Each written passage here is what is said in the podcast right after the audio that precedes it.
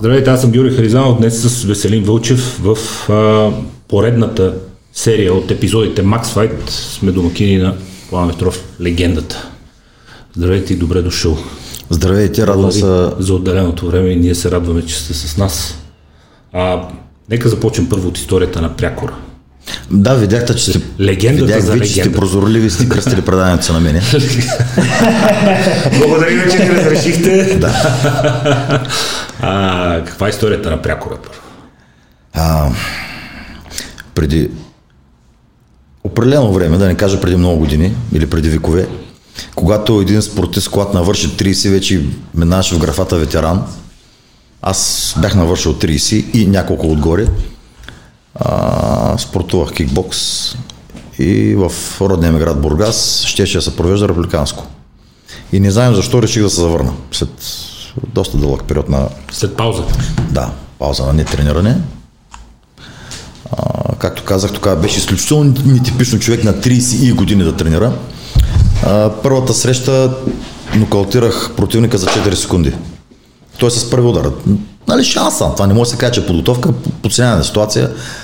Втората среща наново имах нокаут във втори рунд и така познати, които бяха в публиката, започнаха да, да, нали, да се провика чуговито, че съм нали, като Дънка Маклауд легенда съм станал вече възрастен, пък Безсмъртен. хора да играем с младите момчета и те така легенда, легенда, легенда и стана. Само, че, нали, както виждате вече в момента, да си на 32-3 години, колкото бях тогава да спортуваш, едва ли не в началото на кариерата си. Това да говорим дори спортови като бокс. Нали, ММА, повечето, зенита на повечето бойци е на 40 години, което беше немислимо преди Сега това е началото на силната възраст, когато вече човек има опит. Да, зависи от спортовете. За, за ударните говоря, които са борческите, там младостта и силата се, се оказват влияние. Но на 34-5 години изобщо не си в края на кариерата си. Защо правите разлика между ударните и борческите? По, повече физически изисквания Да, повече физически изисквания, което с годините няма как да не се Борбата на отрази. земя. И вие обърнахте наопаки и това уравнение от кикбокса отидахте в бразилското джиу Ами всичко еволюира. Всичко еволюира на тази Всичко наопаки. Да. не, наопаки. Това е естествената еволюция. Е, Защо е Нали, ще стигнем на йога, на ветеран, на вегетарианството. Ей, да не дава Господ. Не, да, Господ, после с, слънце ще се храним. Също. Как от кикбокса отидахте в бразилското джиу-джитсу? Ако помните, едно време имаше видеозали. Интернета не беше разпространен толкова по домовете. Имаше видеозали. Купчета. Клубчета, да. И се събирахме да играем най-често Counter-Strike. Един влизах и видях около един компютър струпани много хора. И възклицаваха. Погледнах и тогава за първи път видях ММА. Само, че мен не ме впечатли толкова ударите, колкото като паднаха на земя, какви неща правиха, които за мен бяха безкрайно неразбираеми. А, как да кажа, когато видите една кола или една жена и разбирате, че това е вашата жена или вашата кола, така в момента, в който видях, аз разбрах, че не кикбокс е моят спорт, а този. И само, че тук нали, нямаше и това горе 90 и някоя година, 7-8 година, когато даже още Федер Емелененко не беше почнал състезава. Гледахме първите UFC-та, където нали, бразилското жужито тотално доминираше в чистата си форма. И почнах нали, да търся разни приятели, които живеят в чужбина, да им пратят някакви дискови. Тока YouTube не съществуваше, нямаше къде да, да видиш Няма никаква информация. информация. Нали, черните колани бяха само в Бразилия и тук там е в Америка. Нали, за Европа също не бяха чували. Но, как да кажа, любов от пръв поглед. Интуицията ми подсказва, че това е нещо безкрайно ефективно и, и много по-лесно за психиката, като бойно изкуство, какво има пред по-лесно за психиката. Много хора имат проблем на улица да при конфликт дори да ударят някой. Или ако не си в крайна фаза на гняв. Просто за самозащита. Някои много инструктори учат така наречената самоотбрана, която мисля, че с времето се доказа, че е една от най-големите иллюзии. Нали, Да учиш жена да се защитава срещу мъж е просто да я вкараш в капана Да. най-добре да избяга. Та, имат проблем да ударят някой за да се защитат, но никой няма проблем да се сбори. И почти всеки двубой стига до борба, особено на по-тясно пространство. И там борбата е живото има тотална доминация. Тоест можеш да обезвредиш противник без да го удариш. Хората имат проблем, между другото, с това, което казахте, да избяга. Защото скоро слушах Джако Уилинг, той е бивш командос, mm-hmm. в момента е И черен клан по бразилско и жужицу. черен клан по бразилско и по бразилско жужицу и един от хората, които задават тренда в мотивациите в личните тренировки, нали, опитват се да държат хората в кондиция и той каза, аз на улицата, ако някой тръгне, обръщам се и си тръгвам с 200. Вика, Добър няма, актьор. няма позитивен сценарий. Не, той каза, няма, реално погледнато в живота на улицата няма позитивен. В Америка. Да. Ще го набия, аз съм виновен. Точно така, ще го усетят. Ще ме ръгне с нож, ще ме застреля, ако е слаб, ако се оплаши, аз ще пострадам. В смисъл, няма позитивен сценарий. Или ще съм виновен, или ще пострадам. Е, значи стигаме параграф 22, тренираш бойни изкуства да се защитиш, а реално на И улицата... като станеш много добър бягаш. И ставаш много добър бягаш. А между другото, както знаете, в, а, поне за Калифорния съм сигурен, че закона, ако си професионален спортист, боксер, ММА, вече може би и бразилското жуто ще влезе в тази графа, ако си черен колан и в конфликт удариш някой, не говоря да го повредиш, ти, а, ти заползваш а, жалбата срещу тебе ще бъде срещу въоръжено нападение. Тоест твоите оръжия са въоръжено нападение. Тоест, твоите ръце са оръжие.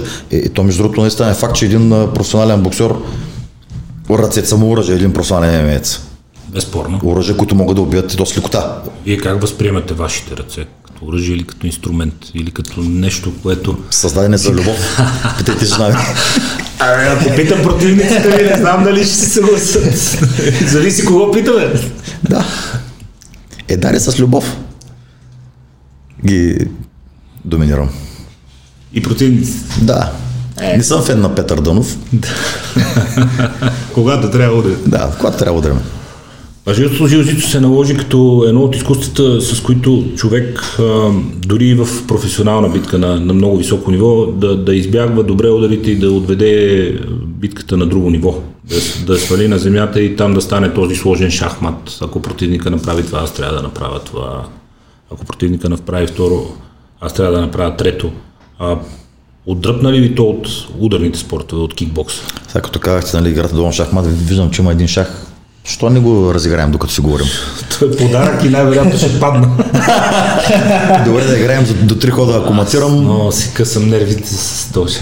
Просто Ами, в чистата си форма бразилското жужицу, а тя е много дълга тема, нали? Дали е бразилско, защото той е дошъл от Япония, Да, да, да. а, как хитрите бразилци го популяризираха и си го преписаха на тяхно име, какво, това е тема, която нали, истината никога няма да разберем, както и ситуацията с COVID в момента. Нали? Маркетинг. Ще бъде маркетинг е точно така. А, той в чистата си форма е е ММА. Както и в много други държави има подобни бойни изкуства, поради листа на маркетинг не са станали толкова популярни. Нали, говоря в Азия, които са ударни, с земя, с ключови техники и така нататък. Руснаци успяха да популяризират тяхното самбун, тя са империя. А, много хора, като казват бразилско жужицу, имат само предвид техниките, а, свързани с борени и ключови. Оригиналното да. жужицу е с удари. По- Започва стойка, удари, слизане на земя. И в течение на времето, нали, думата MMA, даже нали, смея да твърдя, че тази думата MMA в България се наложи най-вече от Max Fight да, когато нали, започвахме Макс Файта с Любен Джубаров и Теодор Карастоянов, на всяко явяване по телевизията ние обяснявахме какво е ММА. Защото на масовите а, а, а, на хората, както и на плакатите, пише турнир по свободни двубои.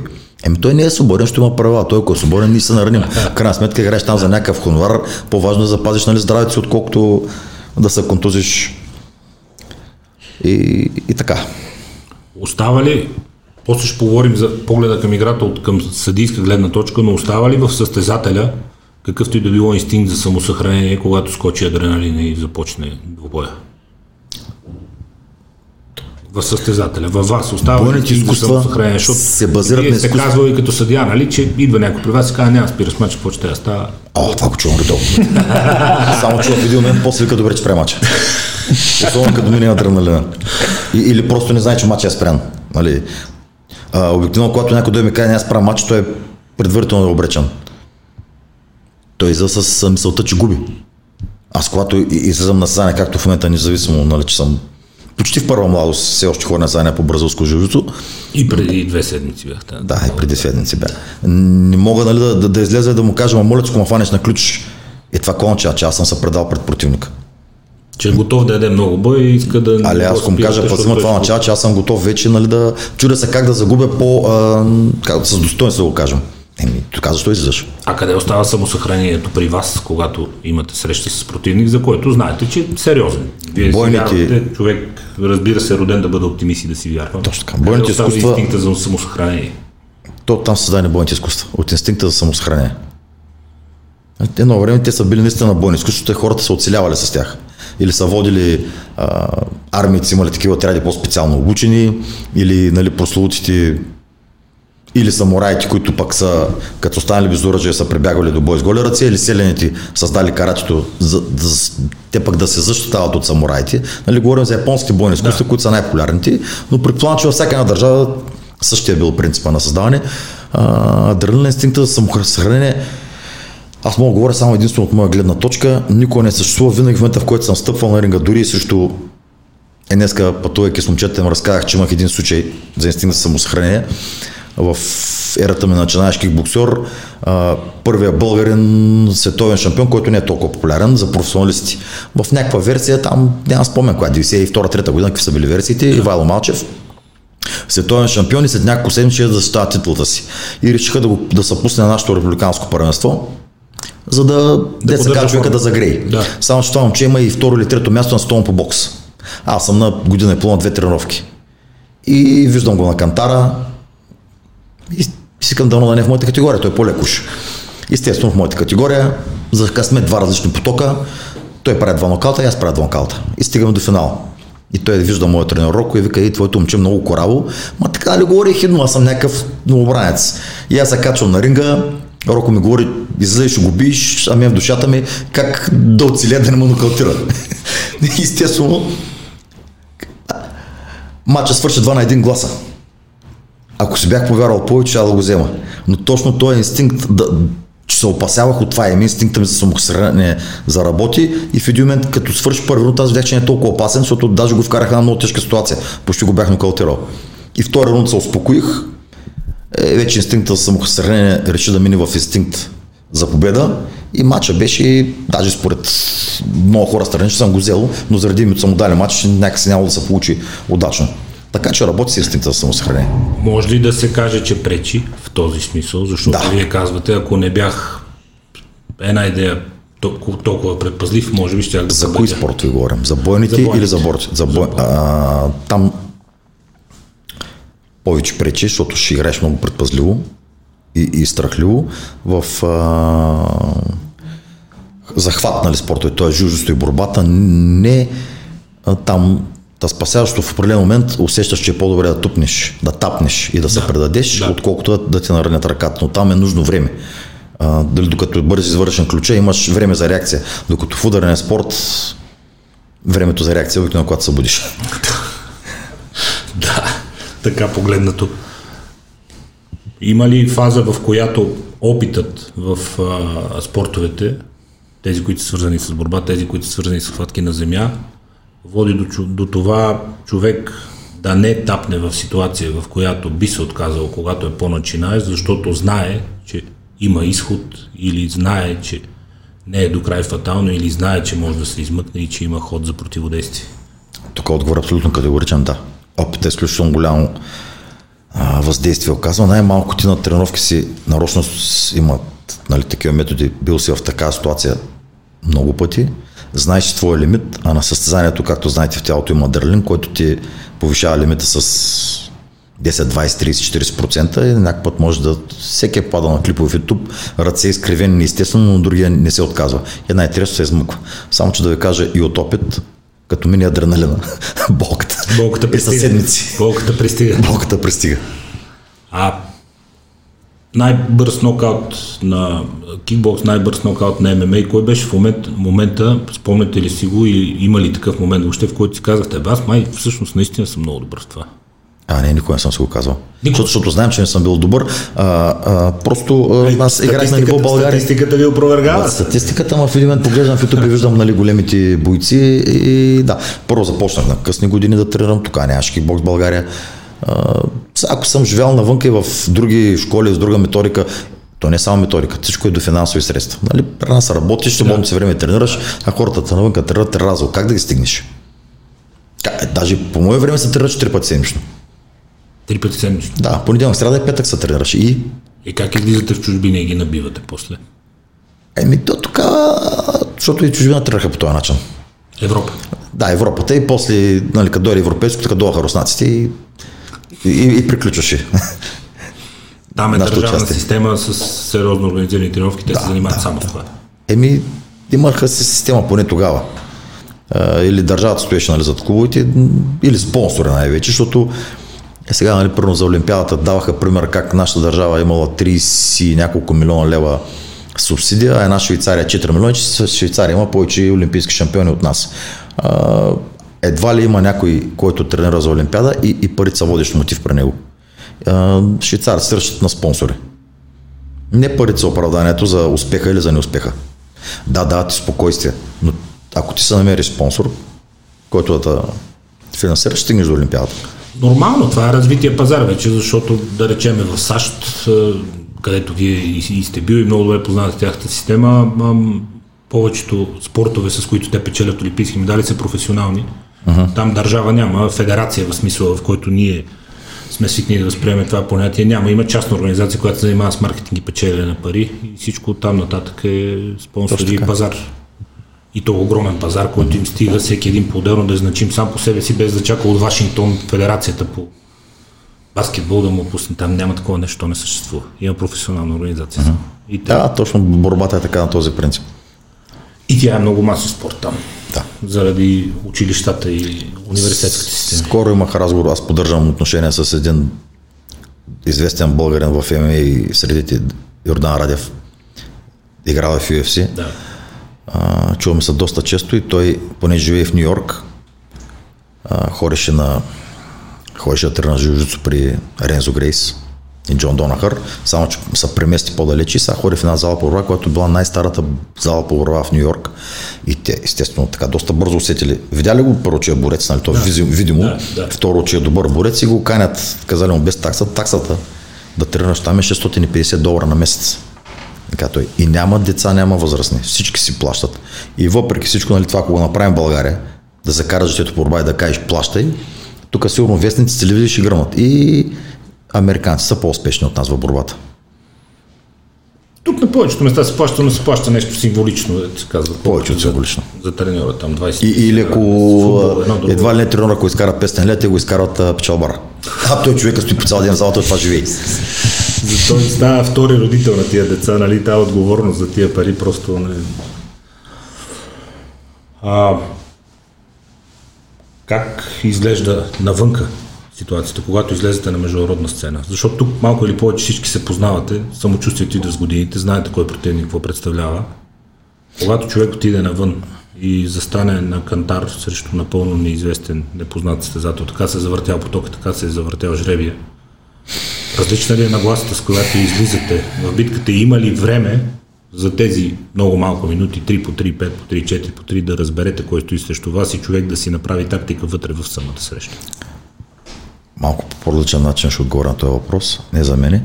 Ще ви кажа, не е свързано с мен. По-трудно е да станеш световен или олимпийски шампион по индивидуален спорт, боен, отколкото за професионалисти. Това е един от най-големите минуси, на Тайсън Фюри, който е уникален боксер, безспорно. Особено за тези габарити. А, излизаш и в един ден играеш с 3 или 4 различни боксери или там в рамките на една седмица, особено едно време, когато нямаше YouTube. Ти чуваш едно име и нищо не знаеш за него. Нищо. Даже и не може да изкара статистика, защото няма интернет, къде какво е печелил. Да. Не знаеш стила на Майк Тайсън ли има, стила на Кличко, стила на Махмета ли. И по време на играта трябва да, да го надушиш и да го победиш, както нали, когато аз играх кикбокс. Точно. Сега малко или много днеска побеждаваш, утре виждаш жребия. Кой ти отваряш телефона, гледаш му някаква среща и за един ден трябва да съставиш някакъв план. И пак е трудно. Докато аз утре, ако трябва да играя с Майк Тайсън, нали има хиляди видеа, почвам се нагласа стила. Дали ще успея да се справя, че е друг въпрос. Това е друг въпрос. Това е хубавото и в нашите срещи, само че аз, понеже нали, се боря в моята възрастова група, как да кажа, толкова много ги доминирам, че просто не мога да усетя къде как мога да, нали, да бъда в трудна ситуация до този етап. Но ще дойде момента, в който и ще изпадна в трудна ситуация, дал Бог да ни до момент, в който да загубя. Ген ли е това? Талант ли? е, Ако приеме, че всички тренират еднакво. Всичко е ген. Бързо да си намести Всичко е ген. Так, И, и бойно да IQ. И бойно Да, IQ. точно. Трябва да можеш в момента на, на среща за всеки един. То това е и футбол, това е всеки един спорт. Или всяка една ситуация в живота. Тук му казваме бойно IQ, там е нали, емоционална интелигентност. Да успееш да усетиш а, къде е слабото място или къде е силното и да не атакуваш силното. Защото много хора се шегуват с Фюри, но слушах Лаудър.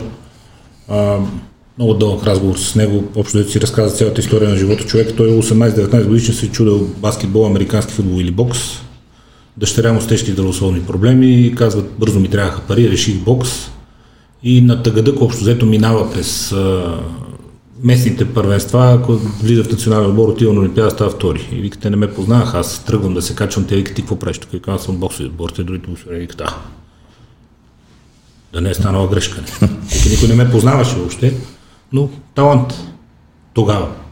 Да. И вие казвате, че това е било по-трудно тогава да стане втори Олимпиада, отколкото сега. Естествено, играе с различни противници, да. Без да ги познаваш. но не ето бойното IQ. Фюри Уайлдър излезе с стратегия, която неочаквана беше за Фюри. Нали, първи рунд беше за Уайлдър, втория може се каже, че без Уайлдър и Фюри намери решението. Вътре в матча. Да, в момента го намери в матча. И решението беше много странно. Нали, втория матч, когато го доминира, той играе от дистанция. От дистанцията го бомбардираш. А тук той влезе като човека, на който е кръстен, като Майк Тайсън, независимо от неговия огромен ръст, 26, късо той влезе с, в средна дистанция. Никой не очакваше от него така игра. А това беше промяна по време на матча. Едва ли е имал так, разлика в различна стратегия. Тръгвали ли сте по различен начин вие във ваши срещи, които се е налагало? Със сигурност се е налагало да променяте. Вътре в матча. Труден въпрос, не мога. Просто не мога да Всеки сетям. си е Да. сам, всеки си е сам. Всяка всеки среща е сама за себе си, е сама но себе си. да, както как не съм, все още не съм срещал толкова тежък опонент на състезание, че да, да се налага да променям или да мисля, всъщност, извинявам се.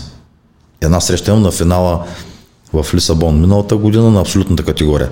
А, до финала стигнахме аз и шампиона на свръхтежката, който явно имаше добри познания по джу, защото успя да ме събори. И аз знаех долу какво трябва да направя също по-тежък. Противник, нали, ти, ти не може да, да имаш някаква техника, която да е извънземна да работи срещу всеки, следваш някакви принципи и стратегии. И трябваше да го уморя, нали, аз съм по-бърз, по-лек, но аз знам, че моята борба, чистата борба е, е долу-горе за, на добро ниво, като за жилжицу, нали, не горе за сравнение с борците. И аз знаех, че трябва да накарам да се сборя с този човек по някакъв начин, който така доста умело избягваше и оставаха към не знам, 40 или 45 секунди и аз губих 4 на 0 и успях да стана, за да го накарам най-после той да ме изтърве, да успее да се изправи, той се изправи. В момента, който се изправи, аз го атакувах за борба. И така го съборих, преминах го и вече нали, обърнах матч 7 на 4. Та, как обърнах стратегията? Първо исках долу, докато сме на земя, по някакъв начин да го обърна и колкото повече пробвах, толкова повече виждах, че не може, този беше изключително адекватен противник, не е на празно, той беше шампион на свръхтежките и в течение на времето, докато работех, мислех как да сменя стратегията, какво да направя. Реших, че вариант е само един, да, да влеза в моите води. Тоест, нали, а, как да ви кажа, ние българите, имал съм срещи в Жужито, където съм срещал с хора, които са били борци и той ме е казал, бил съм в отбора на Рим. А, поне за три случая се срещам, накрая като ме питат ти откъде си, българин, а вика ти си борец, викам не, не съм борец. Той ка всички българи значи са борци. Да. Не знам защо казват, че сме имали така природна недаденост да се борим. Ние, Кавказските републики, нали, инстинктът ти е много по-добър, отколкото на един европеец и работи. И аз това го виждам, нали, тук съм с момчета от нашата зала, които до преди една година нямаха никакво понятие от борба, чиста борба говорим. И така долу горе, нали, налага се да потренираме борба. Е, в момента вече стигаме до моменти, в които и, и, и те ма събарят. Това са изключително малко тренировки. Носиме си го в нас. Да, носим си го в нас. Е, не много работи нося в нас, съжаление са толкова положителни. Е, тук са малко да се похвалим. да, да, да, да се похвалям, че другите няма като гледаме друга ситуация, да. Хубавите неща в България сме. Тя ще да кажа президента ни по, на футболната федерация, Макс Файт. Кой друго? Ей, жена ми, че ако чуй случайно. Ох, да, Михайлов. А, и до ден днешен не сте спрял да се състезавате. В кой момент освен бизнес, който ръководите страстта към моторите, решихте, че и с това ще се занимавате и ще се прави зала и ще влизате и в съдийството, за да останете в спорта? Когато Как се съчетават толкова много години под една мишница? Събирахме се в една зала в Бургас, в залата по борба, така стари приятели тренирали ММА и боксери, така голяма групичка. Там идваха и момчета, които тренираха жужицу, абсолютно самосиндикално. И аз почнах се поборвам с тях. Те бяха така впечатлени, защото все пак нали, покрай има много знания на земя. Да. И ми казаха така така, ние сме към един стоен отбор, ще идва един бразилец, който отговаря за нас, ще дава колани, ти що не вземеш да дойдеш, да се пробва, вземеш си колан. Аз нямах никаква идея колко трудно и как се дават коланите в жуждото. А, нали, за разлика първо от разни други бойни спортове, където виждаш човек на 17 години черен колан, след две години тренировки, което е Да. с нас след две години тренировки може да евентуално да помислиш за, за първия колан. За първия. Да, пък камо ли за черен. И те затова, нали, спортове ги приемат сериозно навсякъде, другите не. Да не казвам имена. И викам, че добре, дай да пробвам. И ми дараха едно кимоно. Аз, нали, се боря без кимона. И се почувствах страшно дискомфортно, то срещу хора, които нали, уменията тогава, на тези момчета, част от тях се все още тренират, нямат нищо общо сега. Сега да сравниш нали, Жигула от 68 година с Формула 1 сега. Да. Буквално така разлика. И казвам честно, ми стана безкрайно интересно как, когато съм без кимона, колко ги доминирам, като сложихме кимоната, как се почувствах като в а, нали, крадец в, в капан. Любо Гедев, Колко? Любо Гедев стане, казваше, вика, това е съвсем друга история с ким. Да, то, не, те са два различни спорта. Да. Даже в момента тече дилемата, че а, без кимоната, поне се е развило в Америка, много американци му казват Американ жужито. Не е бразилен. То казвам честно, то там този спорт стана без кимоната. Ноги. Ногито, да, така нареченото. И отидах на семинар, сборех се с бразилеца. Първи се наредих, докато ми бях свеж. После разбрах, че веднага е питал то с какъв той е бял клан, пак така се бори добре. Той каза, игра на ме добре, дараха ми син клан и аз разбрах, че нищо не знам. А като всяко едно нещо, когато не знаеш, че стая, искаш да го научиш. Е така едно време мама ми казваше и за физиката и химията, ама някакси Да. не ги знаех, ама така не си ги знам. И така реших после, тогава бяха добри години за бизнеса и за света, поканих бразилец да дойде от централата на нашия отбор от GF Team, от Бразилия. Междувременно се беше появил един канадец, който имаше изключително много опит, реален, нали, защото има много такива черни колани, които са как да го кажем, черни колани поради заслуги, но нямат реални толкова умения и знания. Да. А този канадец, главен треньор е бил на Tiger Gym, която е много известна зала в Тайланд. Бил е в бразилен топ тим в златната им ера, когато Ногуера доминираше в Прайд. Точно в, когато се среща с Федор Емеляненко, Бустаманти, а, не мога да се другите имена, с топ създатели. После при Дриздел, той под него е черен колан, Дриздел е човека заключил Марсело Гарсия, нали, другата легенда в жужуцото и така нататък. И, и той остана и се получи, че нали, около година и половина плащах заплати на, на черни колани, истински или бразилеца или канадеца. Да преподават в България. Да преподават в Бургас. В Бургас. При нас конкретно. Бургас. Веднага в Бургас. В Бургас. Най-добрият град за живеене. и това веднага се повлияе върху върху уменията на отбора, успехите, нали, преди две седмици видях четири европейски шампиона, нали, говоря от различни, преди това, Да. нали, само аз, преди това в AGP, което се проведе в Бургас, ние го организирахме, а, което е втората, а нали Абу Даби Жужицу Про, втората по значимост след IBG Верига, отбора стана първи, а сега на европейското до последно. Допреди да вкарат децата в класацията, нашия отбор беше трети в класирането от GF Team. А, обаче, понеже бориха за цялото класиране и децата, нали, отидахме назади, като получих обаждане лично от отговорника на GF Team Европа, Габриел казва, който ми каза, понеже нали, видях, че вашия отбор е, най-много е допренесъл. Първо имахме 15 600 точки, от които 8500 бургаския отбор беше взел. Ако спечелим награда за, от, за отборно там на трето място сме, искам вика ти да я вземеш. Защото нали ви се допренесе за това нещо, Да. което е в този спорт е повече показателно за това как, се- как се работи в нашия град. Как се работи сега, толкова години след това? Ами, как са работили? В ситуацията на COVID или изобщо? Ситуацията на COVID и изобщо. Абе, що няма подпомагане за спорта? За всеки един бизнес, като закъсва спорта, не ли е бизнес? Бизнес. Пращаме найем, оборудване и в един момент, като затвориха залите, никой не, на, никой не на финансира. Нямам отговор на това въпрос. Нали? Ето, една интересна тема. Да, да се обърнем към господа управляващи, бъдещите. Да. Един пример. Ами как с любов? Значи, а, където обикалям залите и виждам, али, който води, ако той има с огън в сърцето си и желание отбора върви, когато почне стане механично, само отиваш заради вече как кажа, навик или ако си го развил като бизнес, отиваш само да вземеш парите, Да прибереш отбора таксите, да. да, да прибереш таксите. Има такива отборени с много хора, които нямат много амбиции и веднага се лечи разликата в качеството на създателите. Но да не забравяме, че не всеки е създател. Отбора, нали, като правило, ти не го създаваш да правиш създатели, да събереш хора, харесващи този спорт, да го развиват. Но те, когато стават добри и когато се борят с добри и си виждат уменията, те си казват, добре, аз се съпротивлявам на европейски шампион, какво пречи да пробвам на състезание? И Е, сами да. извяват желание. Ние никой не караме на село да ходим на състезание.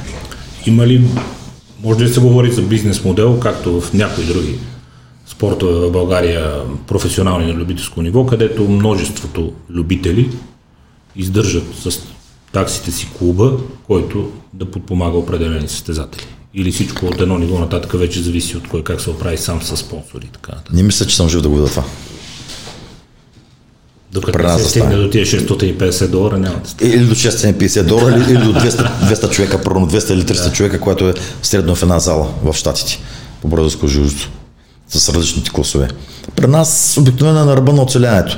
Даже сега, нали, това малко смешно и комично, е сега си говоря с момчета зимата, че понеже имаме огромен бойлер за къпане, който долу-горе е към 300 лева на месец, гледам фактурата. И към и ако с този ток цената и понеже... Стане нали, хиляда, да.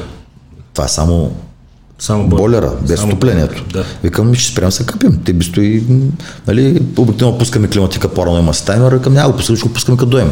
Ще почваме с чорапи, имам желание, ще тренираме. То казвам честно, Арнолд Шварценегър беше казал, че най-големия се напредък е постигнал в един гараж зимата, когато е тренирал на минусови температури. Тренирал с желание. А той Добри Делев така тук, като беше, викаше на воденички, почнах, вика и с а, вика, подръчни средства. Първо воденички, вика пилешки. А, той си- да, Като нямаше пари, вика, да... Нямах пари, вика, правих си, вика, аз всичко обръщах в Няма, в вика, пилешко. сметки, вика, за... Тази седмица съм изкарал за 8 кг пилешко, за 10 кг пилешко, вика, бях си заварил едни гирички. Да. Сметките за тока, вика, после- всяка седмица. Отива и ги бие в щатите. Да, е, ето. Така че не е студа е водещо. Идват постоянно всяка седмица нови, отказват се, идват, отказват се, но всеки се търси. Той във всеки спорт е така. Привилегирован- Привилегирован ли сте в това отношение, че сте родени и живеете в Бургас? Там има особен афинитет. Има аудитория. А, ауди... Значи, нали, в фитнес залите не на празно сме с града с най-многото фитнес зали, не на празно хората продават стероиди, кажат, че е града, в който се продават най-много стероиди. Когато отидем в други зали, когато се обличаме с облекалници, се обръща се на хора, които не познават, вика, вие от Бургас сте. Вика, физиката ви е по защото са станали. Миналата година пролетта беше излезла някъде статия. Тя естествено е напълно логична, че а, хората, които са на стероиди, са в по-висока защитени, защитени от, в по-висока степен защитени от COVID, което е нормално. Висок тестостерон, силна имунна система, тялото е в по-добра кондиция. Нали? И аз тогава на кмета ви му казах, викам, «Вие нямате проблем. Между честито». другото, от големите градове, извинявай, че прекъсвам, сме с най-малък процент на, на 100 000 човека. 280 и колко? Значи да живеят стероидите. Ако ми кажеш, че в кой хипермаркет ги продават, почваме. Ето, ето, съдийството. А за Върховния административен съд, касационен, за кое съдейство? Не, за съдята. Петров. Не за прокурор. А, Ами вие сте и прокурор и съдя на ринга, то всичко да, е да, да. И, и между другото при нас минават и обжалванията. Да. Всичко е при вас. Да, всичко И е при хляба нас. и ножа. И хляба и ножа. За съжаление не мога да имаме пристрастия. Как човек започва съдийството в бойните спортове? Какъв е, когато реши, че Когато ще реши, се да. занимава с съдийство, какво трябва да направи, за да се превърне в съдя и след това си говорим какво трябва да направи, за да се превърне в съдя, на който Дейна, Дейна Уайт да му се обади да ходи да съдийства в щатите. Решава човек да съдейства. ММА. Той правилникът няма край. Ключове, хващанки, удари, кое е позволено, кое не е позволено, Как се Ами, аз преценява първо бях съдя в кикбокса. Как, как станах съдя? Руно в Роко. Нали, треньора ми. Сега не мога да върна толкова лента назад. и Беше... Ма питал, ще има състезание, бе, нали искаш да дойдеш да бъдеш рефер, към аз не съм бил, аз ще пробваш, нали. То как се първа среща, като се качиш, има, значи аз толкова не съм се притесня. Никога, когато не съм мизал на състезание на ринга или на типиха, аз всеки е различен. Аз в момента, в който стъпя, ставам изключително спокоен. Когато ще се бият. Да, изключително спокоен. Чак притесняваш спокоен, което не е много. Когато се качвам като рефер, всеки път, дори сега, изпотявам се от напрежение. Защото в един случай аз мога нали, да дирижирам, да контролирам само нали, моето здраве, моето Носите съдба. отговорност само в момента нося си. хора. Да. Грешно решение. Да. Нали, най-ма представя. Не толкова за здраве, защото така, че момчета са на тренера. Едно грешно решение, грешно спиране, нали, а, чувстваш се неудобно, меко казано. За щастие не съм имал такива. Защото има ситуации, в които не можеш да разбереш противника, фанате на ключ дали е заспал, прекратява среща, пък той се оказа, че не е заспал. Нали, човешко тяло взема застава в такава позиция, че, как да ви кажа, само който е гледал ММА или е бил горе на ринга, знае за какво става дума.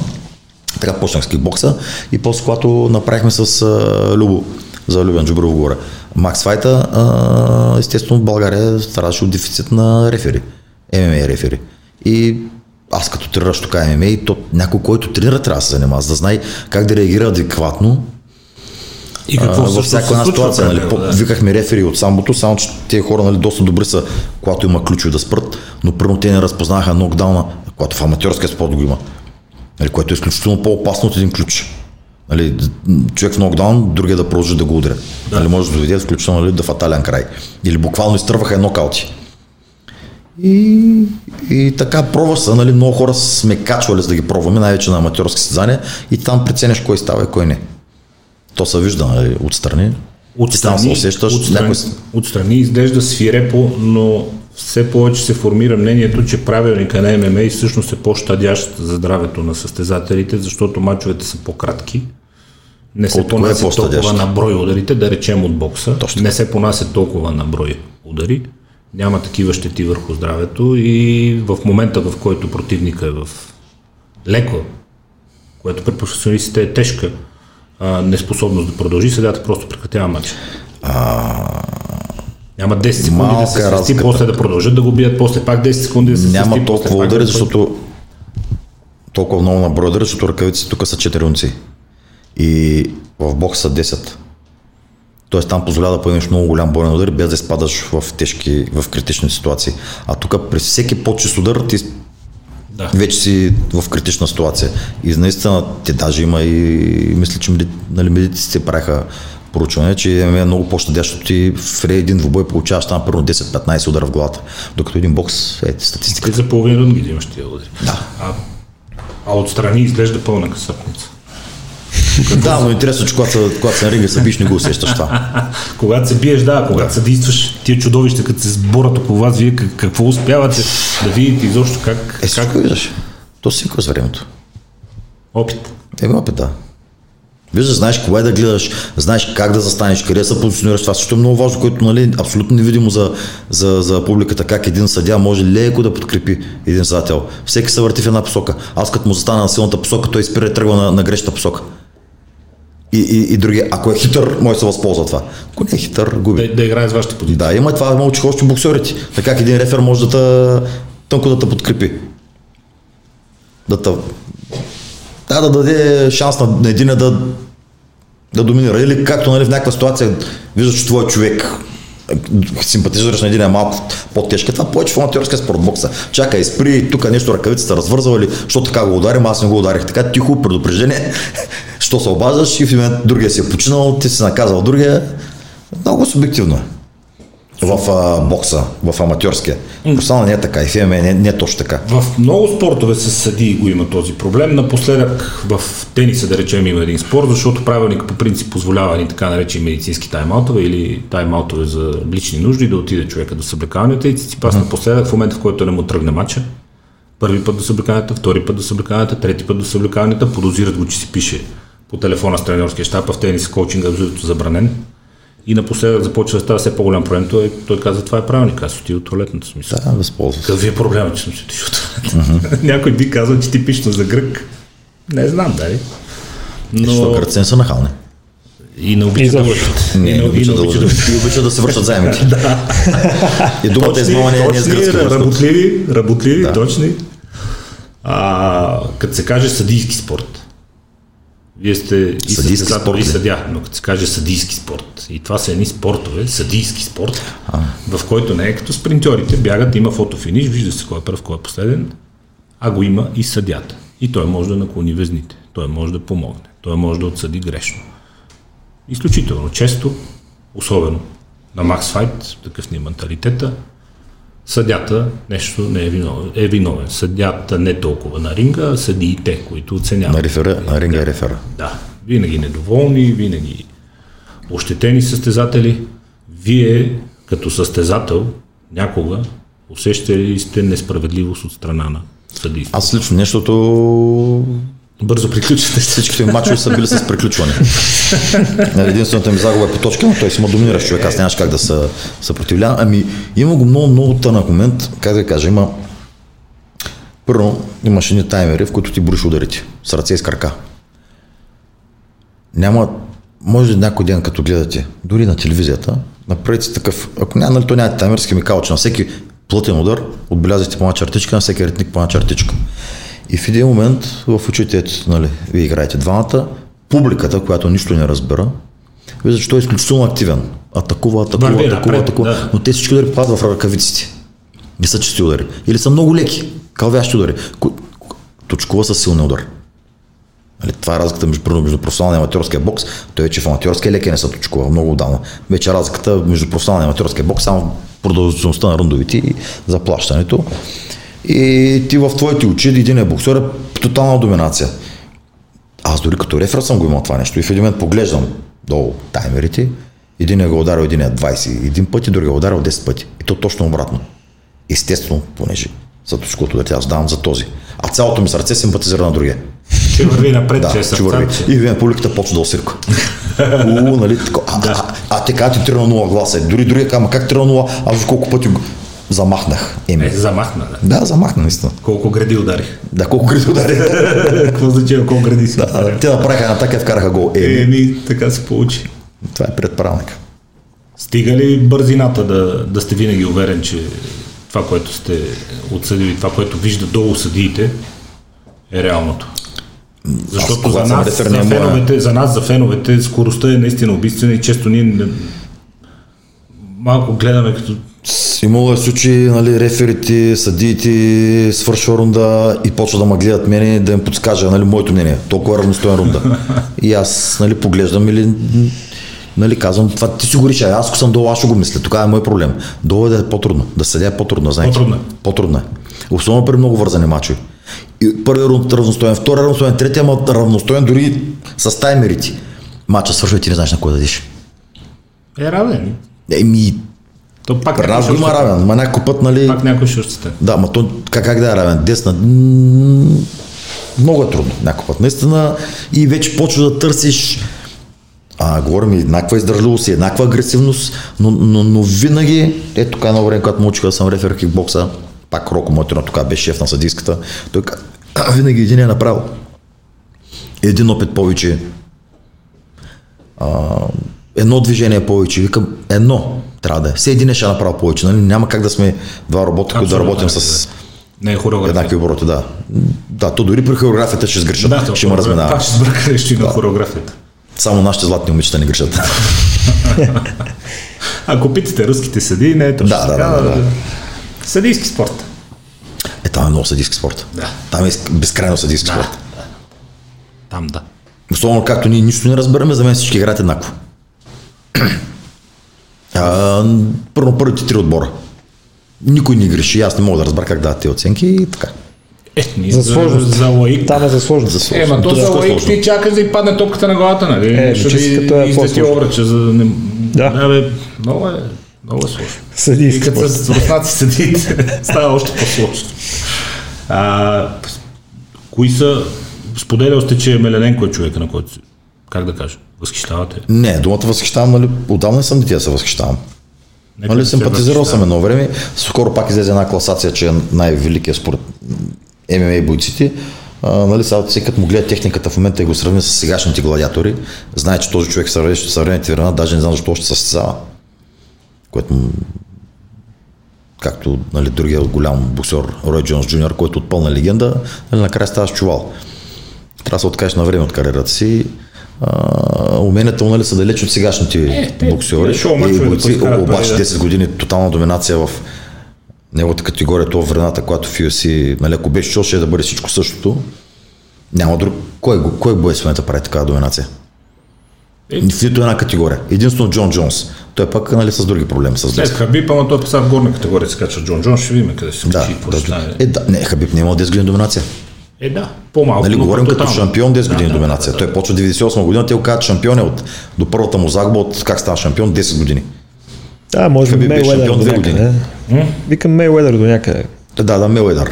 Да, Да. в бокса, да. Да. Но там е, е, е, когато трябваше да играе с Мани Пакал, 5 години отлага. Е, да. Докато го фана в криза вече, когато нали, настъпи, Беше тогава го предизвика. Някой ще каже, че и това е можене, нали, да си прави календар и да изкарва Е, парите без факт. да... Защото накрая си остава статистиката. От съвременните бойци. Има ли някой, който лично да за мен като ще- качества Джон Джонс е боец на всички времена. Като менталитет, интелект, начин, начин той побеждава бореца с борба и, и, и боксера с бокс. Изключителен интелект. На, как са нагласа е променя по време на, на, на двубой. Изключителен боец. Те, между другото, а, и не само мое мнение. Любо Геджа, като си говорихме, той каза преди години UFC възникна като нали, сцената, на която се срещат най-добрите от различните бойни изкуства, докато сега ММА се учи от всичко по-малко и вече не са толкова добри в различните сфери. Да. Това, което казахте за Джон Джонс е вярно, но споделяте ли това мнение, че вече те са по-мултифункционални, много по-натренирани, с много повече знания за възстановяване, за методология на тренировки, така нататък, щабове работят за тях, пари има в спорта много, но не са толкова добри в отделните елементи, колкото са били в добри в отделните елементи. Един борец тогава, един каратист тогава, един кикбоксер тогава. Започнаха преди 15 години, може би, тези драстични проблеми. В момента не случайно, нали, включително и в България ММА има като спорт в не сега. ММА е вече отделен спорт. Едно време от различни спортове борец първо малко го получават бокс, се пробва на ММА, но той в основата е борец. Нали, като видите първите в двубой, то е ясно се виждаш кой какъв е. Докато момента ММА е отделен спорт. То се тренира като ММА. Като методика, като техника, не учиш всичко отделно, учиш го всичко комплексно. Тоест, а, как беше, не рак, нищо тук. Нали, добър си във всичко, но, в нещо по-отделно не си. но в нещо да. по-отделно не нали, има много ето, шампиони, като Гьохан Саки влези, го нокаутираха. Ето, от потрясаващо калтьор в а, К1. А, Стоен шампиони по граплинг, където има нали, така доста известни Гилбърт Бръс или Родолфо Вера. Я сега Бучеча влезе. А, ето, не мога да думя, граплинга ме земята убийствена, обаче И другите го знаят, държат дистанция. държат. Той всеки има, всеки трябва с олимпийски борци, всеки трябва с олимпийски боксери и нивото да защити, е потрясаващо, да. Това е една еволюция, за която а, вие говорите и тя води до там бойците да стават все по-добри тук в България. Как се развива еволюцията на спорта в последните години. Влизат нови правилници, нови правила, да. изключително атрактивни срещи гледахме на, на Симон Аковски и на Кристиан Корунчев, Макс 1. Точно така. Новия правилник на Макс Файт. Еми, ММА нали, беше революция. Първата революция в спорта, да кажем, беше кикбокса. Ударен спорт. Втората голяма революция беше ММА. Лично аз, нали, тук виждам някакви, а, има едни така наречените док бардърс, нали, с палки. Но това едва ли ще стигне до състезателен вариант. Колкото да е ефективно нали, за улицата. Да. А, и, и вече, след като няма повече революции, тръгват еволюциите. Следващата еволюция, естествено пак, която ще бъде, тя е направена вече от най-голямата промоторска къща Max Fight. Защо най-голямата ми единствената задържала се на пазара вече 15-14 години. Не знам. Нали, Започнала от, образно казано, от едно мазе, стигнала до националните телевизии. А, ММА как да кажа, нали, хем, хем го има, хем нали, вече и хората са понасищат на него. А, понеже в България все още доминират не да го кажа борците, хората с уменията да се борят, което е по-безинтересно за публиката. А, Любен така един ден си говорихме, той каза, че трябва да направим нещо по-генерално като решение, защото винаги стойката се харесва повече. Обаче пък ако играем само стойката, то става кикбокс. Това значи нали, не е вече Макс Файт, а Макс Файт ще го свърза с, ММА. Да. Нали, толкова известни бойци сме канили тук, толкова шампиони от Макс Файт станали известни по света и така нататък. И така дори а, идеята да се направи а, правилника М, а, Макс 1. Максено. Тоест, нали, кикбокс с малки ръкавички плюс събаряне. Това е определено, нали, виждам реакцията на публиката. Нали. Това, е, това е водещо. Нали. Публиката още древните римляни не са знаели. Хляб и зрелища. Зрелища. Трябва. Колкото да съм добър на земя, в момента ако почна да се боря с си от моите партньори, който е тук, публиката, което не разбира какво е, Това е Накос. Това е граплинга? Това е Наковски, това е лято. Да. Ето вие виждате в момента какво е Макс 1. А, каква е разликата нали, от кикбокса? Малките ръкавици. Това ни позволява ударите да бъдат с а, такава частота, както са с а, бокса. Тук всеки старван удар кара да бъдеш в по-глуха защита. Нивото ти на внимание към ударите, които получаваш е много по-високо. Тук е изключително много внимаваш да не, да не бъдеш а, ударен. Всеки удар поразява с тези ръкавици. Как се точкува, как се точкува този По правилник? същия Какво начин, както в кикбокса. Ами, в момента поне си още го бистрим. За в момента събарянето е с, с силата на един удар, но аз нали така ш- говорим си, че не би трябвало да е така, защото едно събаряне е много, много, много по-трудно, отколкото един удар да вкараш. И за мен, ако един удар е една точка, едно събаряне трябва да е поне 10 точки. От, лично аз го оценявам на поне 10 пъти по-трудно нещо. Може би ще направим някаква еволюция да има известно време на земя, защото ако другия успее да се изправи, което е другото най-трудно нещо в ММА, и той може да получи обратно 10 точки, с който е съборен. Нали, първо са допуснат 15 или 20 секунди на земя. Толеранс, който да Толеранс, да. стане. За да може нали, да не е само събаряне и ставане. Защото лесно се научаваш да, да, да спираш влизанията в когато си нали, в ММА двубой, обаче когато си на земя да станеш е така едно от трудните умения. Предполагам какъв ще е отговора на коя е по-добрата база за влизане в ММА, когато човек е тренирал други бойни изкуства. Защото хората, е, вие сте прав, публиката се възхищава на бойва стойка, да летят удари, да има размени, но последните години тези, които са истински добри в борбата, в жилжицу са тези, Вие го казахте. В UFC 6 категории, в 5 категории, а даже мисля, че вече не, в 5 шампионите са борци. Е, без Гано, в принцип. А Нгано, да, и той не е борец. Да. И този, Оливера. Да. Доскоро и той беше от Миочи, че той е бил борба. И той беше борба. Но, нали, публиката... А, само секунда. Макс Файт не правим само Макс едно правилник. То, това е промоция, която О, да, ви знаете, ние правим бокс, Разбира правим кикбокс, правим Maximum Fight, правим ММА. Тоест на всички, и даже на последното състезание или на предпоследното. Направихме и граплинг, където пак бразилец, който беше дошъл да ни подготвя На при нас. последното във влас имаше. Да, да, граплинг. На последното И, във и това момче е изключително сериозен. Ето, нали, публиката м, не може да го разбере, защото а, бразилец е в момента номер едно в световната ранглиста на AGP. И, обаче противника беше респектиран, а- Леонид е изключително добро момче, той е опонента, но беше респектиран от бразилеца. И игра изключително предпазливо. И не се получи, нали, въпреки че аз ги преканях как тук това не е професионален спорт, няма ти ранглиста, направете красив добой за публиката. да. А бразилеца това го може. Но Леонид играе изключително пасивно. Притесни се по някакъв начин, може би, нали, едно е да излезеш на състезание на типих, друга на ринга пред камера и публика.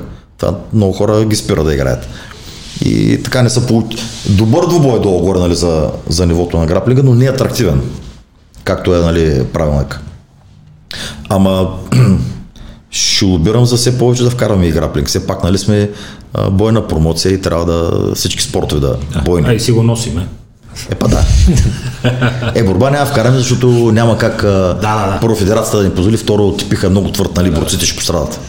А, е, това с тия федерации малко не го... Това не е ли комунистическо изобретение, федерацията? Това тия кикбокс съобщения на федерацията, ама ние се разграничаваме. От какво се разграничавате? То това ви е... Не е ли толкова любопитно? Значи ти вариш, дава шанс на изява на сателите, да изкарат е ти пари. и това ще ви видят хората. И, и заради егото на някои хора, даже аз не знам каква е случката, нали, да се получават такива писма и така нататък. Штороти. Да, щуроти. Това като Александър Славков, да викаше, направих си аз федерация, другата федерация. Се направи федерация, втора федерация. федерация. Не, ми. Те пак ние сигурно не може да се направим федерация по бразилско жуцу. Казвам честно, аз като събрахме ми казах, не трябва федерация, ще се покараме. В момента спорта се върви перфектно, никой не финансира, плащаме си от джоба, ходим с постезания, ще се получи федерация, се появи някой нов президент, който като една, на един друг спорт ще тръгне да не спира състезанията. Болят. Да. На следващия ден Той Сталин го е казал, е с федерация е с проблема. Не, федерация не е проблема. Защо с моторите сте толкова единни и готина общност и аз преди години много карах и съм ходил и по събори и така нататък, въпреки че аз пистови мотори, не на други места се събирахме. Там хората са толкова единни, обединени, поздравяват се на пътя. Какво е толкова различно от, да речем, бойните спортове, всеки, всеки си е федерация, всеки е нещо му криво, разграничават се, пишат си писма, едни и същи хора. Как така? Къде е разлика? Значи, докато си сме с вас тук и ви ми пишете какви въпроси ще ме задавате, аз как трябва да отговоря. Да, аз непрекъснато да, това да, правя. Да, да, е това, нали? Да, да. Като в политиката, да сигурно. Вие ме помолихте да ви ги пише предварително. Еми да, ама аз национално светлата не мога да ги прочета. Ето, хората, брат, да душиха, ма виж как казвам братята. А, този феномен за мен тук трябва психолозите да се занимават. Не психолозите. Точно психолозите да анализират. Когато караш кола, е сега тук преди малко имахме една случка, нали?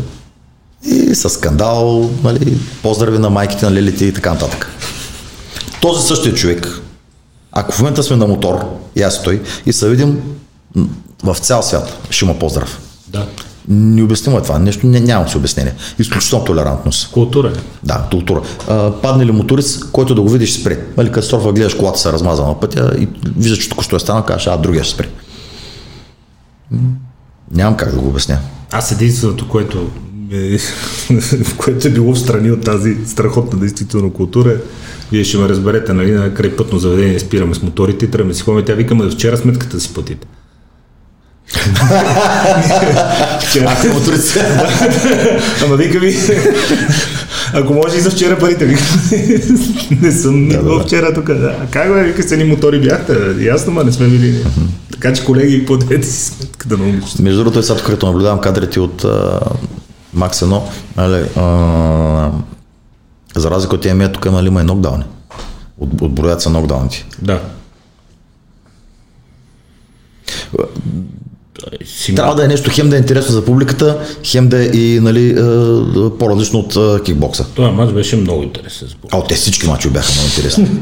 А и на Кристиян Корунчев, на Власи въобще, Да, и, на въобще Сашко, и на Сашко Петров двата матча, всичко беше много интересно.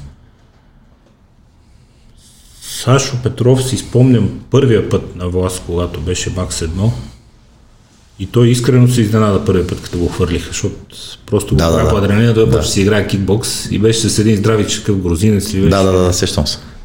И те както седат в стойка, за си го фана и го хвърли. и Не Сашо хвана го за главата. за първи. Беше малко така, чакай. Ето сега тук видях една ситуация. Единия прегърна другия го събори, но не го задържа на земя. Нали, е, тези неща трябва да ги уточним в правилника, защото самото събаряне, без задържането, за мен е половин свършена работа. Нали, ако събаряне, да кажем, удара една точка, събарянето е 5, събаряне са задържане 10, нали, са Да. точкуват. Да. Тоест другия после като стане, трябва да знае, че трябва да навакса 10 удара.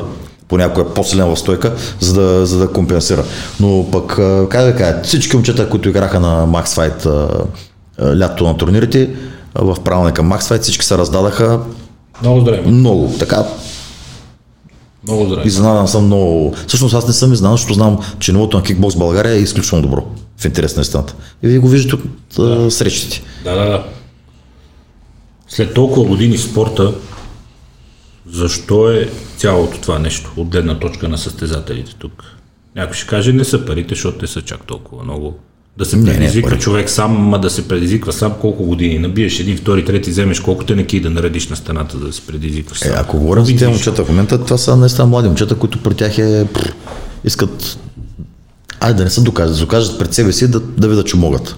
Защото тук на листа на парите при нас не са водещи. Симеон е, Симеон е много интересен, много интересен млад човек и много готин, защото той каза, за мен е, спорта е бащата, който съм нямал, нали? Спорта ме дисциплинира, спорта ме научи да работя, спорта ми направи режима, спорта ме спря от пороците. Той каза, Е, На този етап точно така. След време се оказва, дава ти дисциплина в спорта, малко или много. по някакъв начин да дисциплинират. Това си една отговорност. Ти знаеш в колко часа трябва да станеш, в колко часа да отидеш. Знаеш, че като предстои състезание не можеш да излезеш до късно, не можеш да употребяваш алкохол, само налага си тия мерки, които никой теб не може да ти каже. Но ти ако злоупотребиш, после Пречи ли си някога лишението? Така наречения режим? Или е просто начин на живот? не е начин на се- живота. Не сте си казал понякога, ей, как днес? Е, си натъж пияницата, пече ли му пиенето? Има хора, които им пречи и те към, ам, има един, един ласт наскоро засеках пак от американски неща някъде, че фактически е пристрастеността е да си привързан към нещо, което вече не ти харесва, но не можеш да се откажеш. М, това е лошо. Да, то това е истинската пристрастеност. В щатите от Когато преди е порок. Не те кефи вече, но не можеш да се откажеш. две или три години четах, че лекували от пристрастеност към спорт. Нямаме, Не, че е порок, Нямаме. но също се пристрастяваш. нямаме. Пристрастяваш се. Пристрастяваш се той на, на химично ниво се пристрастява, защото спорта отделяш повече допамин от спортни натоварвания, отколкото при приема на никотин. Тоест спорт е по-силен наркотик от цигарите, така да кажем. От никотина около два пъти се увеличава производство на допамин, от спорт два пъти и половина. И тази еуфория, която има от тренировките, тя си е биохимичен процес. Еми, Нищо лошо. По-добре, нищо лошо, да. по-добре от това, отколкото от цигарите. Вас какво ви вкарва в залата все още? След толкова години. Ме... Ако говоря за залата по жилжицу, абсолютно всеки ден гледам жилжицу и абсолютно всеки ден виждам нови неща. И установявам, че нищо не знам. Или съм едва ли не в началната фаза. За съжаление, нали, късно се появи този спорт в България и всяка една нова техника, нали, която е свързана малко или много нали, с атлетичност, с гъвкавост, с мобилност, по-трудно ти е да я приложиш в реалност и това още повече ме озлобява и ме кара да разлобява в добрия смисъл. Да. Да се опитвам да успея да я Спортна приложа. зола. Спортна зола, да, да успея да я приложа. В момента, в който е приложа нещо, което съм си го наумил, изпитам изключително вътрешна задоволност. Някаква дори противника не знае. Нали, че аз съм постигнал нещо, което съм искал. Поставил съм си цел за днескащата тренировка това да направя. Освен не го разбрах, че се да наричаме лишение, някакъв начин на живот, който под поддържането на добра кондиция на тялото е фокус. Полага ли си някакви специални грижи, които да ви позволяват и до ден днешен да сте в такава форма? И да може да правите всичко. Не, начин на всичко. живот е.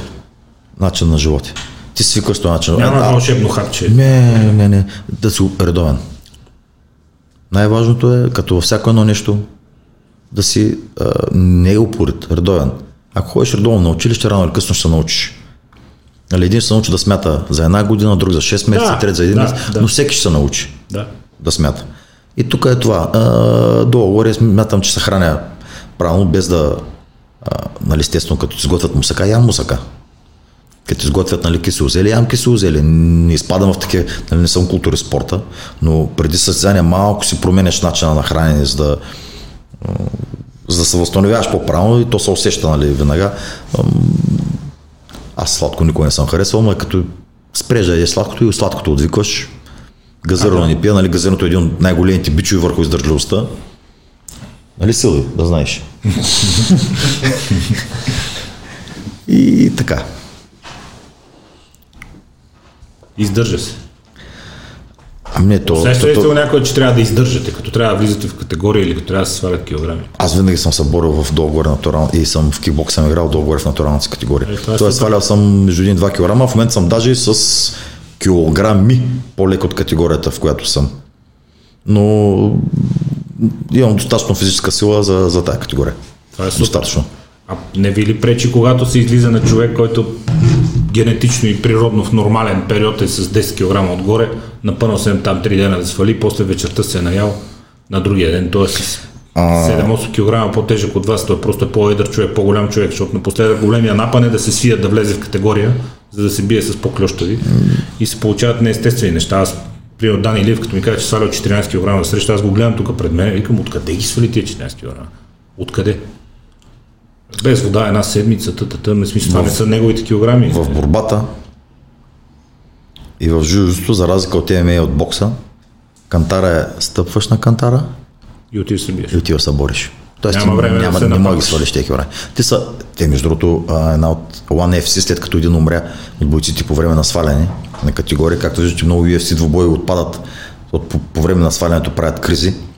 Те ги спират медицински комисии там. Да, спират медицински комисии, бяха, при тях приеха правилник един месец преди двубоя да седи колко килограма и ти го докажеш с видео. Нали, там примерно 5 кг да се само над категорията, 2 седмици да си 2 кг над категорията. Да няма екстремно Да, сваляне. еми Хабиб е 90 кг, сваля на 70. А Антони Джонсън, един от топ нокаутьорите, когато а, едно време са бяхме запознали пак Йордан Радев с Кен Павия, менеджер, който е водещ тук бойци на Макс Файт, беше докарал а, на Любо Симеонов, как се каже, негара, Гудрич. Гари Гудрич, да, известни и други а, бойци, които беше докарал. Той беше менеджер на Антони Джонсън, който скоро пак се връща. Играеше на 77 кг, той каза, знаете ли колко килограма? Аз към колко? 104. От 104 на 77. И съответно, нали, два-три пъти не можа да ги свали. Дана Уайт му забрани да не може да, да играе, да отиде на 8-4 категорията, той на 8-4 не можа да свали. И така си влезе в 9-3 категорията. Но играеше на 7-7.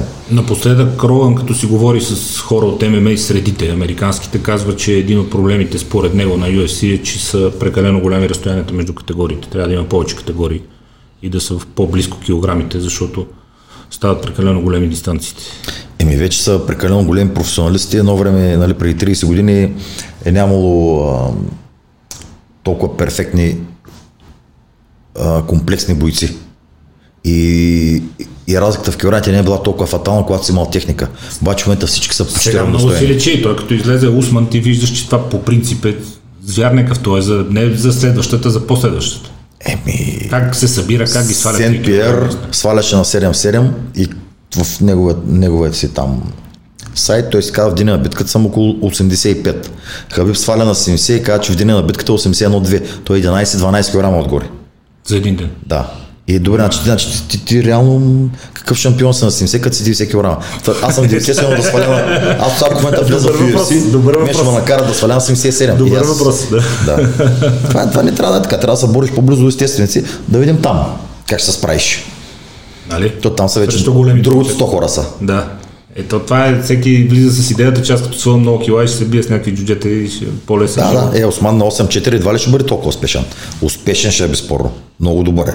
Но, но едва ли толкова доминиращ, както е на 7-7. Аз за първи път виждам човек, който ако Той го изправя срещу... 90 кг на матча. Е, си, е. той ако го изправят срещу Сен Пиер в най-добрите му години, не знам кой ще победи. Казвам честно. За първи път виждам такъв. Ми, тегъл е много, да. Много. Много ще е тегъл. Добре се оттегли Сен Пиер. на време се дръпна. Да. Още уж се чудел нещо, мислял, ако му предложат, ако с Хабиб, Ама не ако скоро. му се обадат, ако, ма то времето си... На Макс Файт ги карам да играят. Тренира всеки ден и си... тренира всеки ден и си държи килограми, той, той е фен на фастинга, нали? Яде малко до обед, държи килограми, всеки ден тренира, но казва тренирам сега за удоволствие. Сутрин тренира, след си бори парите. Или обратно. Филми снима. Филми филми снима, много е щастлив. Да. Филми снима, обърнали се към някаква голяма продукция за Дисни, са се обърнали към него в Канада, снимал филми, вика и пара, изкарах и готини хора, интересно, ново, разнообразие, не е само залата вкъщи, залата вкъщи. Еми. Хората си, окей, голям пазар. По пътя на скалата. Той, той така. Еми да. И ние имаме голям пазар, но за сега само за електричество. Е, нищо Защото явно търсенето е голямо, що мърсе така цена. Тази зима и на дървата ще скочи търсенето. И на пилетите скочиха. се развива вторични пазари. Дърва, пелети и те ще стават много Ще търсени. почнат кражбите на дърва стават актуални. Обаче, въпреки всичко, ето оцеляваме. Съвсем скоро очаквайте и календара на Макс Файт с следващото събитие. Очакваме го. Очаквайте го, да. Промотираме Ще с удоволствие. Разбира се. Имате афинитет към обществените процеси. Той е, как да кажа, мотивиран от неща, които ви касаят пряко или изпадаме пак в онова клише, което въобще не е клише, че човек като в някаква степен се е погрижил за себе си, започва да мисли какво може да направи за средата около себе си. Според мен е ген. Обаче пък наистина всеки, който опитва се наистина да прави нещо за средата около себе си, а, и- дума не слагам от това гърфа политиците. Поне до сегашните, които са били в България. А, всеки по, мал, по, по някакъв начин трябва да е успял. Наистина ти първо трябва ти да си добре и ментално спокоен, за да можеш по някакъв начин да, да, да се погрижиш за условно си. Ето, два примера. Любен Джубрилов. Кой го караш да прави Максфайт? Даваш пари. Пари не печелиш. Кой? Да, аз и Теодор го накарахме. Нали, да ни помогне. Тя е там цяла сага, но ние сме разказвали много пъти. Нали, един на излъга, че да пари да направим състезание, отиваме при Любен, Любен вика, ай, давайте, макар че го правим, да го правим като хората. Да. И направихме нали, нищо общо с това, което искахме. Нали.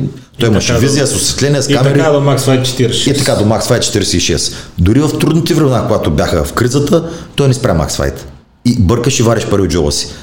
Али? Всеки според възможност. Аз пък по този начин бръкнах джоба си и направих залата, залата по жужото, нали, GFT да. Бургас. Да. С треньорите, с тъмите, което, казвам честно, са няколко 10 хиляди лева. Нали? Не е тук място да казвам колко, то се искал съм го, направил съм го. Нали, не търся дивиденд, аз го правя, защото ме е хубаво. Любен го прави, защото ме е хубаво. Най-вероятно, нали, всяка форма на мазохизъм, ма не търсиш от никой дивиденд, но изпитваш доволство това, че си го направил. И защото можете да си го позволите, защото сте успешни в нещо друго. И това е фактор. Безспорен. Стига с тази скромност. От тук нататък, Идват избори. ви движи? Ох, Еми какво тук нататък? Да, да, да. Ето, ето това е реакцията, която очаквах. Между другото всичко говори по сценарий, както сме го написали. да, да, да. Забележително. Жестоко, страхотно ще е, супер яко, да. Ние дете, Да, да, скоро да. се шегуваха, нали си свикнаме, нали, неделя, сутрин ставаш, разложиш кучето, отиваш гласуваш. А, То си влезе вече. Вторник трябва да сме го правили вече. Е, къде? Ми от тук нататък в кой аспект? Нали? За Max Fight казах, ето предстои календар, при нас предстои COVID. А той насяка, нали? Говорим, очаквам нови рестрикции, не знаем Предстои къде, ли още? Стига предстоява. къде да знам. Какво предстои? Наблюдаваме календара на столните федерации IBGF, нали? Най-голямата на IGP, постоянно ги гледаме. Има ли пари, участваме. Те самолетни билети, всичко поскъпна много, както и как спорт, който всичко се финансираме от нас. Вие си организирате. Имам, да, имам желание отивам на състезание, нямам желание отивам на състезание. А, нали, в момента, в който усетя, че не искам, както така в кикбокс един ден казах, повече не ми се ходи на състезание и в ММА, така ще дойде този момент се лъжи и, и в момента, в който го кажа, аз ще спра, защото когато си демотивиран и отидеш на състезание, веднага се усеща в а, резултатите. Свободен човек. Ех, де да бях свободен. Кой е свободен? Вие някога правили ли сте нещо по задължение, което трябва да направите, а не ви е приятно и не, не е. Но трябва. Май, май. Може да го цензурирате това. А в туалетната не се ли ходи по задължение? Бай, се Трябва да го направиш. Аз се замислихте. Е, някой ще каже, той е готин. Ако няма го цензурираме. ама по задължение. Да, ама пък Е, виж колко тактично излезе. едно такова половино на кола, нали? Да, колко тактично излезе. Превалутирането. И само това ли? Еми, как, не знам, не може да нещо съм правил по задължение, ама в смисъл, ако имам част задължение някой път, нали, някой те помоли да направиш нещо и ти отиваш, ама ти искаш да го направиш. Еми, в контекста на въпроса, както е зададен, нали, са нещо по задължение съм правил. Свободен човек. Да, ама не, Ето да не помогнеш точно на така, доколкото не, можеш. да. Да. помогнеш на приятел, не е Доколкото задължение. може да бъдеш свободен. Можеш, не можеш, искаш, не искаш. Защото свободни май са само животните на тази планета. То. Не мислите ли, че колкото много сте пътувал по света, че всъщност живеем в доста приятна и свободна държава по съвременните стандарти? Всеки, който е осъзнал разликата между иммигрантството и туризма, дори живейки в топ дестинации и който познавам, всеки, сигурно имате много такива познати, казват в България си живеем райски. Колкото повече са пътували, колкото Толкова повече повече познават харесва света, България. толкова Да. повече им харесват България. Да. И въобще да не си мисля, че навънка политици са различни, полицаите са различни, докторите са различни, даже е по-зле. Само нали доходите при нас са проблем. Вие, вие преди малко казахте нещо, което в общия случай е изключително вярно, човек трябва по принцип да успява в живота и после да се захване с политика, за да ръководи живота на другите. Защото трябва да знае как да е показал, че може. В същото време в установените демокрации в Великобритания, в САЩ, в Франция има училища за политици, академични среди за политици, където предишното поколение политици си дават децата и той знае, че като завърши този колеж и този университет и после ще го вземат в това НПО или в тази организация и той цял живот всъщност не е работил нищо. и Той работи политик. Осъмва президент. Да. Работи политик. Никаква представа от реален бизнес, никаква представа как се изкарат пари, никаква представа как се плащат заплати, как се носи отговорност, как не се спи нощно време, защото някой не ти е платил, а ти имаш задължение към хората. Е, е, Изведнъж излизи и казва, слушайте ме, сега ще ви кажа как. Какво ще ми кажеш, като не знаеш нищо, ти си академично, бяла мишка на Е, добре, а- а- а при а в същото време ги гледаш успешни, богати. А при нас как е, когато се кандидатираш за шеф, да кажем, на ДАНС, кое е водещото? Да се приватизира Болград табак, нали? В онзи случай някой ще каже да. Друг ще каже, водещото е така да направиш нещата, че ако поискаш да си шеф на ДАНС, да не му ти откажат. Няма да кажа, да. Еми, един друг тогава, който никога не е имал работен ден в живота си преди да стане министър председател, беше казал, ако не го изберем за шеф на ДАНС, пада правителството. Да, преди да Някой ще каже, и това си е може, да ги заклещи всичките тия. Mm-hmm. Интересна история. Ами те, те не са за тук. Пък и да ги разкажем, нищо няма променим. То ние не ги разказваме, ние ги слушаме от новините. Усеща ли се някой да ви пречи това? Кое? Цялото нещо с политиката, от която всички са недоволни. И да си мислите, ако те се справяха по-добре и ние щяхме да се справим по-добре и да живеем по-добре. Абе, в един момент си кажеш, нали, колко са ни лоши политиците, колко лошо живеем. Обикаляме света, нали, ма ние си отиваме за по 3-4 дена. Кажеш, леле, колко е хубаво, тук инфраструктурата е хубава, държавата, нали, ресторанти, сервиторите усмихнати. И се срещаш с твои приятели, които са емигрирали, живеят тези държави, нали, демократичните. И казват, боже, нямам търпение да се превърна България. От успелите, Да, подредени от успелите. И в един момент, а, а, значи не говорим за по-добро място, избираш си по-малкото зло. А тук поне се е нашето зло. Знаем си. Кога че аз сме доволен? Кога България не е бил доволен от политиката? Четем история, нали, не тази, която комунистите научиха за Стамбулов, за, за всички този период след освобождението, нали, след 78 година, 1878 и така нататък. Кога ние сме били доволни от политиците, като четеш? И Ами, странно е било, защото... И- и България е била добра Има, държава. Да, идва Батенберг, после Фердинанд, сформира се градско общество, предприемаческо, тогава се построява целият център на София, всичко хубаво тук се случва като стари сгради, като архитектура. нали? В един момент заражда се вълна поради някакви причини, идва Стамбулийски и казва бийте гражданята. И те отиват в Търново да се заклеят на Конституцията и посрещна гарата ги убиват от бой, им постриват брадите там на гражданята. а, Нещо някъде се е случило в нечия глава, породили са се някакви настроения и се връщаме няколко години назад. 91 година, естествено, като всеки българин тук, е, отидахме да работим навън, в Гърция. Един доста възрастен дядо, говореше много така слабо български, но достатъчно да се разберем, ми каза какво направих тази държава. 37-8 година, вика, аз додах да работя в Чар България, тогава гърци се дали България да работят. Аз работих една година и спестих пари да си купя къща в Гърция. Е, комунизъм. Унемях. Това, това няма го забравя цял живот. За една година работа в България. В Комунизъм. момента за една година в работа в България, ако успееш да платиш тока и, и храната, значи си успешен. Има някаква магия тук, където получаваме 300 лева и харчиме по 1000. А това свърши. Свърши това иммигранти ги пращат. Майката, а, сина и като гледа човек заведенията и паркингите, и като види на всеки светофар какви коли спират до него, колко да е свършило. Да, ма тия хора, като ги видиш на заведенията, ако отидеш се допиташ той какво работи, той как не работи, значи а, някой от някъде му праща пари. Най-вече хора работещите навънка или са в някаква, някаква сфера, която им позволява да, да бъдат по-свободни. в западните общества с този въпрос почва разговора, тук още е прият за леко неудобен. Нали? Ти с какво се занимаваш? Да, и да, всеки па, ами, е едно бизнес, че. Особено, Не, особено като го питат колко е успешен. Да. Като го питат особено колко е успешен, ми не, кой знае колко. А, и другото е притеснението човек да признае за себе си, че е успял. Вие възприемате ли се като успял човек? Защото това, за което Веско говори, ние редовно се шегуваме. Българите, успешните, богати хора, които е видно, че са богати по всички стандарти, български и световни. Аз до сега не съм видял някой, който каже да. Работих, Ма зависи от дефиниция успешен. Всеки, е, ма всеки си почва така.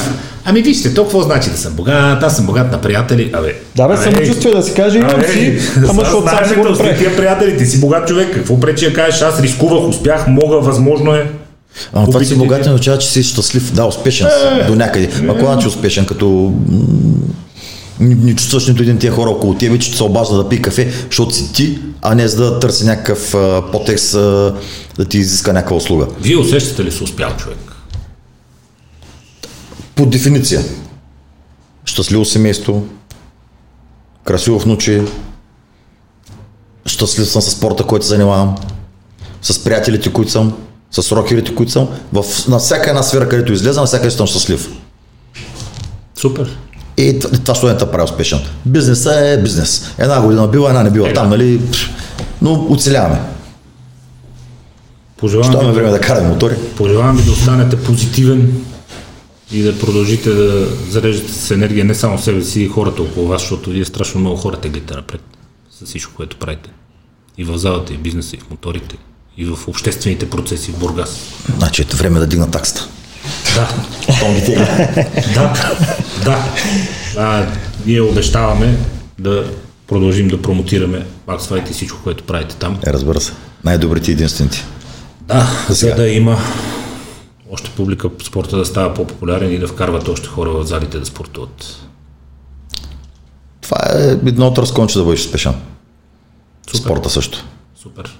Вие като спортуваш го знаете. Дава различно усещане. Допамина, нали? Говорихме си. Категорично. Дори му да накара да чувстваш успешен, без да си успешен.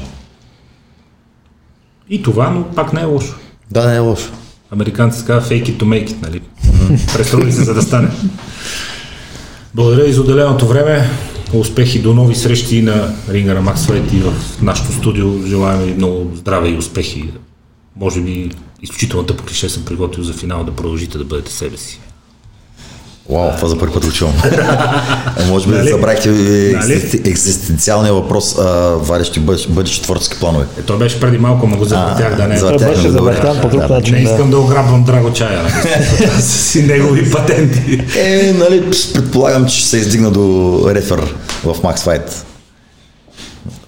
Да растем нагоре. След като вече сте бил в щатите на рефер, мисля, че... Не ми даха виза. Ай... Тогава. Забрани. Не. Изобщо. До животна забрана. Защо? Мисля, че е рокерството. Е, какво? Е, рокерските групи в щатите, всички знаете, че са престъпни организации. Аз мисля, че заради това ми даваха забрана. Няма друга причина. Това си е техен проблем. Да се Техен. това. Не, много хора там трябва да черпят, че не можа да отида на световното първенство. Малко се самочувствие го казвам, а поне на моята възраст знам какво мога. И какво зло ще е да дойде от България на това световно. Ама отървах се. И мало да става. Няма да стана. Викам, и аз чак им писах с най-бежи. Викам, няма да направите едно световно в Европа. Те ще се заминат без титла. Отговориха ми. Следете календара. Добре. Ще го следим. Да, тя на мен. Здравей. Добре, благодаря ви аз. Успех. Добре.